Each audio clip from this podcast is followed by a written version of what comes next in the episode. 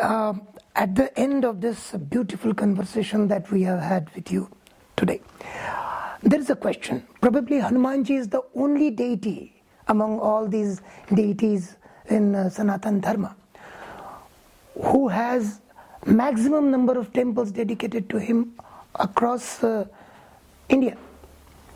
Every single village, every every town, every city, at least has minimum one temple dedicated to Hanumanji. But does that also mean that the thousands and lakhs of people who visit regularly, frequently to those temples also follow the same virtues, the same uh, characters, the same uh, set of values that uh, Hanumanji stood for or his life story propagates. There were two works in this nation that had to happen. And in any society, only these are the two kinds of work that happen. One work that happens on a physical ground, where we have to create something through which or that particular thing becomes a channel for us for the higher growth.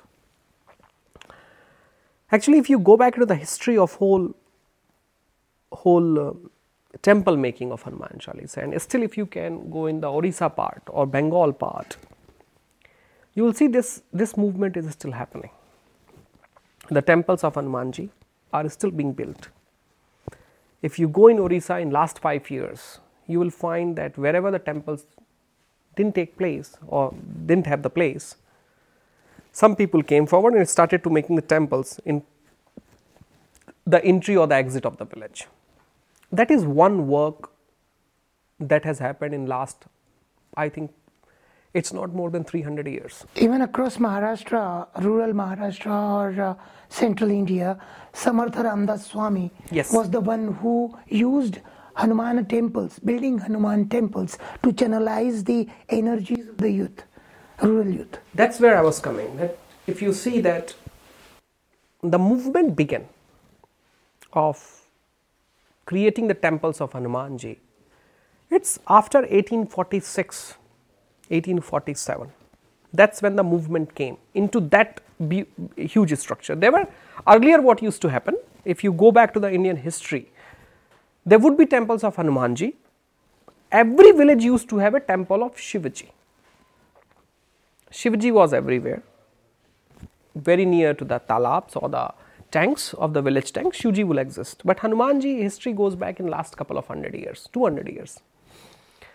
What happened when we realized when this country's uh, deep spiritual people understood that what was happening, the kind of uh, you in, know the in, kind of invasion not only invasion invasion was it, the invasion was happening in our lives too in our heritage too in our religion too in our philosophy too the character of our nation was being changed that was happening so people realized that if the character of this nation would get changed then this nation would not exist this nation is not a boundary of certain locality between the two kinds of samudras or the, uh, or, or the seas.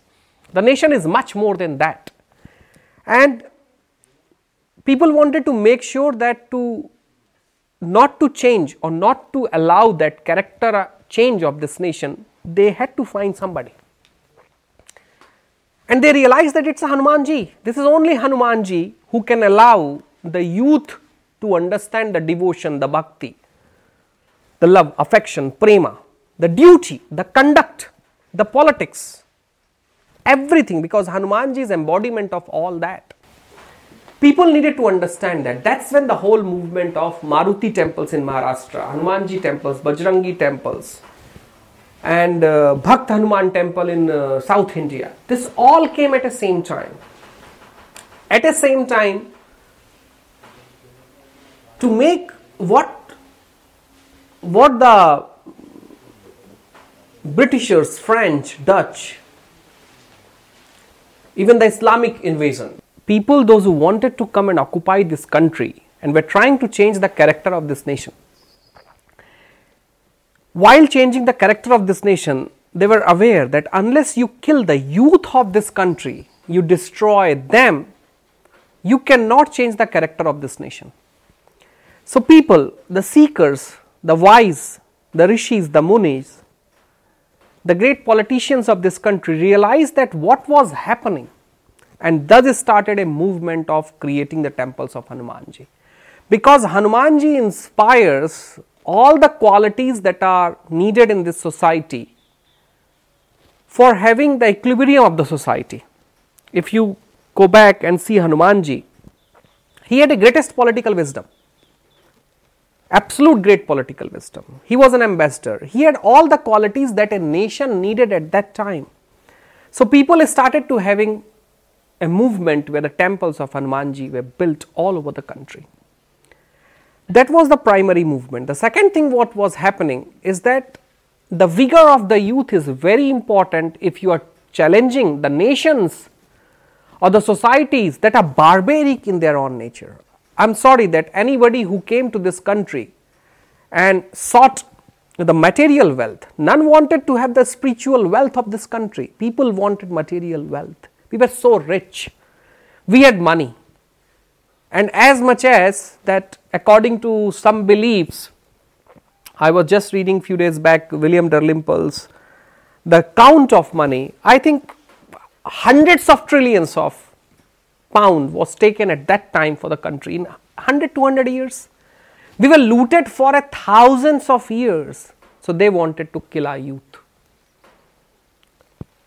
if youth is having power if youth is having the body the arena the quality they would fight back so movement was started with first with the temple building there was no question of having to give the philosophy of human life through Hanumanji. People wanted to build the vigorous youth. So, second movement came around Hanumanji's temple, the Vyayam Shala. It started to appear all over the country. It was in Bengal to it was in Kanyakumari. Everywhere the Vyayam Shala started to appear, where young kids would go and learn the nature of this body, how they can seek the power from Hanumanji and become the really the sainiks. And I am not going to call anything else sainiks. It's a very important word. That was done. The third part was and is right now the time is gone. The nation is free. There is a kind of freedom that we all have achieved. I, I wouldn't agree that it's a complete freedom that we have got. We may have the political freedom, but still culturally we are so dependent. So now the work starts from these temples where the philosophy, the spirituality of Hanumanji has to go all over the country. So this nation doesn't require only these numbers of temples. I think we need millions of them. And there is a more and more. I am for I think that we have to understand that building the Hanuman temples was about is about building the nation because empowerment of youth is done in a some way people are quite clear about their health youth is little bit clear about their health but right now this youth need to understand the philosophy of hanumanji because if we cannot if we cannot give that if we cannot create that donation of the spiritual heritage of hanumanji to our youth then we cannot seek and we have no future because then people would not understand what politics is. If we have to understand, we should realize Hanumanji in our being.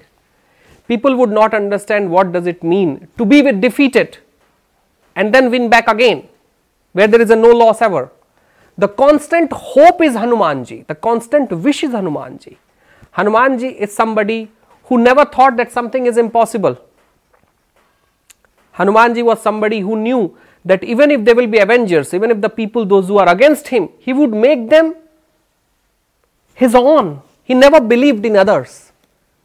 So, these are the qualities that we have to enrich in this nation. And for that to happen, there is a need of millions of more temples of Hanumanji. And I am for them. Well, so what Vivek ji is essentially saying is that Hanumanji or the legend of Hanumanji is not just about devotion, dedication, or unlocking divine potential within oneself. It is also about resurrection, renaissance, and revival. So, with the point, with a promise that we would request Vivekji to speak more on his views about uh, Hanuman Chalisa, let's say pranam.